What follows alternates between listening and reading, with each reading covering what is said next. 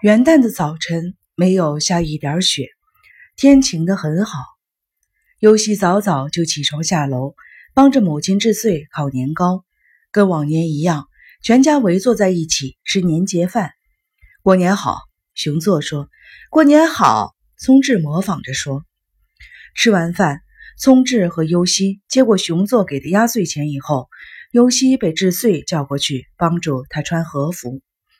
他打算回娘家，智穗一边穿和服，一边看着窗外说：“天晴的真好。”去智穗的娘家过新年，几乎是一条不成文的规定。熊作家里已经没有人了，每年都是去智穗娘家，跟亲戚们一起去神社做新年后的首次参拜，一起吃晚饭，有时就住在那里。你也穿上和服吧，智穗对尤西说：“去年。”姥姥送给优西一套和服，故意往大里做了一点现在穿应该正合身。优西摇摇头，表示反对。治罪的脸马上就沉下来了，叹了口气，用别人几乎听不见的声音不满地说：“你就穿这身衣服过年啊？”熊作穿上了新西服，聪智换上了漂亮的夹克衫，只有优西穿着灰色的纯棉长裤、茶色的防寒夹克衫。聪智说：“就姐姐穿的不好。”但聪智和熊作什么都没有说。到了智穗的娘家，跟亲戚们一一见过面，一起去神社做了新年后的首次参拜，又到祖先的墓地扫了墓。回家以后，智穗要跟他母亲去邻居家拜年，叫尤西一起去。尤西不去，智穗只好拉着聪智一起去了。别的亲戚各有各的应酬。只剩下尤西一个人在屋里看电视，在别人家里待着真没意思。熊作出现在尤西的身后，不满意的发着牢骚：“跟爸爸开车出去转转怎么样？”尤西面向电视，头也不回的摇了摇头。为什么？熊作感到意外，把手搭在了尤西的肩上。尤西立刻努力的去切断肩膀周围的神经与自己的意识之间的联系。熊作又说：“开车出去转一个钟头，心情就好多了。工作一直很忙，还没有时间跟尤西好好的聊聊呢。”尤西临时出院回家以后，一直帮着智穗忙家务，洗衣服、做饭、打扫房间、买东西，什么都干。没有家务活的时候，就哄着聪智玩，反正不能闲下来。熊作工作一直很忙，除夕那天才休息。但聪智和智穗都为过年做准备，熊作根本没有跟尤西在一起的机会。尤西盯着电视，努力集中在正在播出的一个叫做《最初的笑》的节目上，不理熊作。熊作生气了：“你不想跟爸爸说话吗？爸爸工作那么紧张，精神压力那么大，你老在家里待着也很没意思。走，一块儿开车出去转转。”说着。又抚摸起尤西的后背来，尤西努力的不去意识那只手的存在，但说什么也做不到。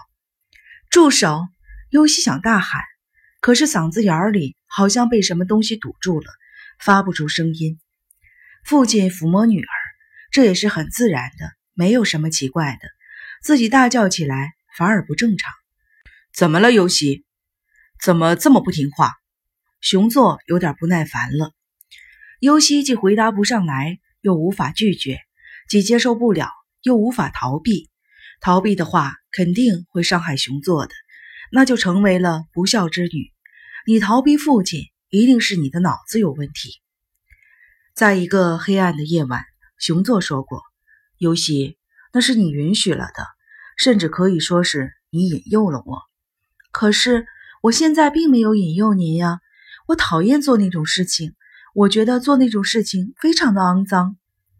电视里的艺人们在哈哈的大笑，尤西觉得他们是在嘲笑坐在电视机前的自己。我回来了，一个爽朗的声音在耳边响起。正在上初二的表哥回来了，熊作连忙把手缩了回去。怎么了？你就看这种节目呀？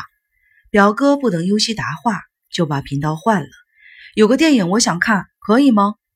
尤西勉强的笑了一下，当然可以。这个节目一点意思都没有。现在的笑话都是些低级庸俗的东西。表哥说：“什么电影？是哪个明星演的？”尤西本来不怎么跟表哥说话的，现在却很感兴趣似的问了起来。表哥觉得有些意外，愣了一下，然后就高高兴兴的开始给尤西讲电影的梗概和出场的明星。熊座很无聊的站了起来，叫了一声：“尤西。”尤西装作没听见，扭过头去对表哥说：“看来是个很有意思的电影。”尤西，熊座生气了。表哥提醒道。你爸爸叫你呢，我想看电影。尤西没回头，但觉得出熊座在盯着他的脖子和后背。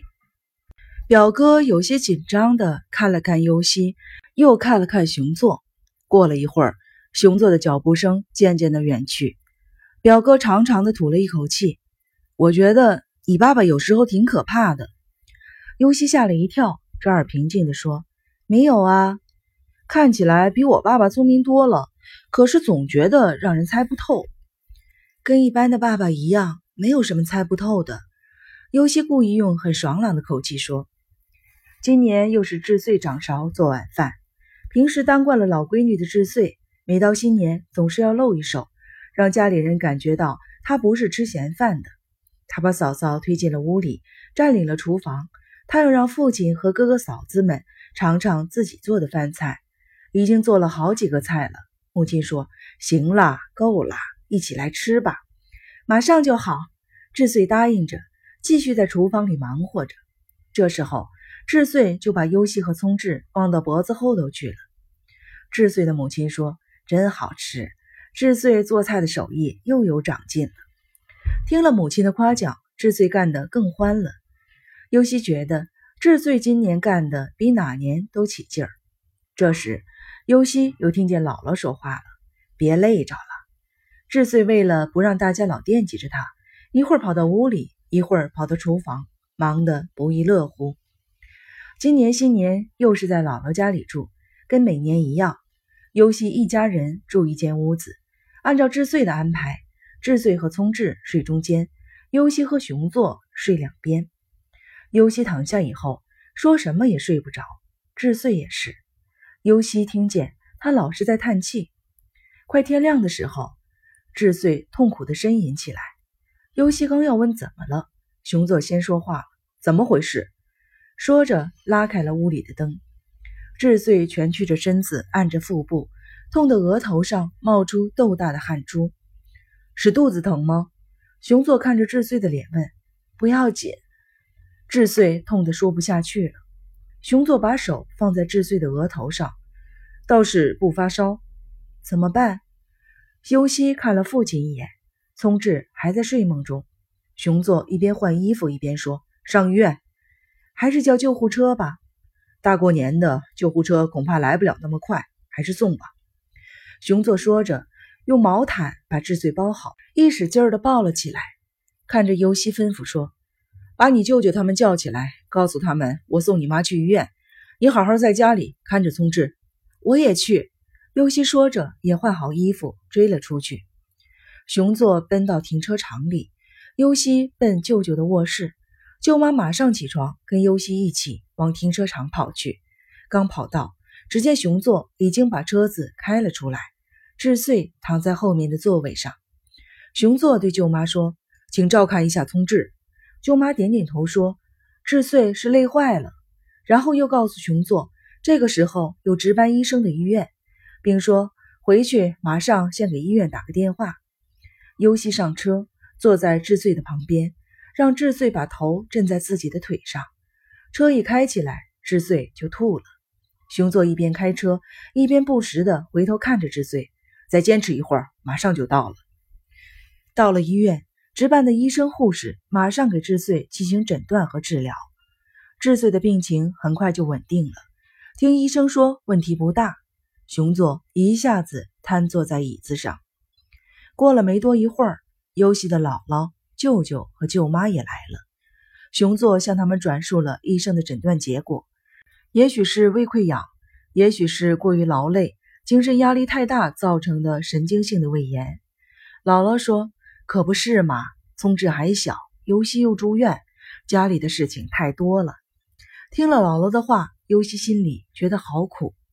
医生说智穗需要住院观察几天，但智穗不同意。不行，我得回家。说着就要下床。尤西吃了一惊，刚要说什么，姥姥和舅舅先说话了：“说什么呀？看你这身子虚的。”熊座和尤西怎么照顾得了你呢？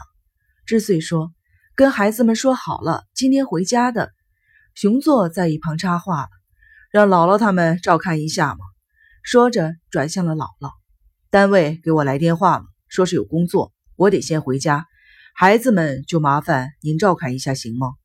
姥姥说：“那没问题，这下智穗可以安心了。”熊座对站在床边的尤西说：“尤西。”你跟聪智在姥姥家住几天吧。听了这话，智穗好像比优西更安心似的，长长的吐了一口气。那我就在医院休息几天。说完，平静的躺在了床上。刚躺下，又突然想起了什么似的，欠起身子说：“不过，优西四号还得回医院。”优西观察着母亲的表情，母亲的眼睛就像正在发高烧的病人的眼睛。那眼睛看着尤西的舅舅说：“哥哥，你能替我把尤西送到医院去吗？”舅舅觉得有点奇怪，为什么要我去？不是有熊座送他吗？至少你得把他送过海，送到嵩山市。万一出了什么事，两个人总比一个人好。你要是不愿意进医院，就在松山市等熊座回来接你。求求你，求求你了！反正是休假，我去就是了。谢谢哥哥，智穗彻底的放心了，无力的躺下，看着熊座说：“让你受累了。”熊座为智穗整理了一下散乱的头发：“你老是这么想，身体怎么能恢复呢？好好休息吧。”下午，熊座一个人回自己的家，优希和聪智留在了姥姥家。爸爸妈妈都不在，聪智安不下心来，怎么也睡不着。优希攥着他的小手哄他。好不容易才睡着，尤西一直到天快亮的时候才睡着。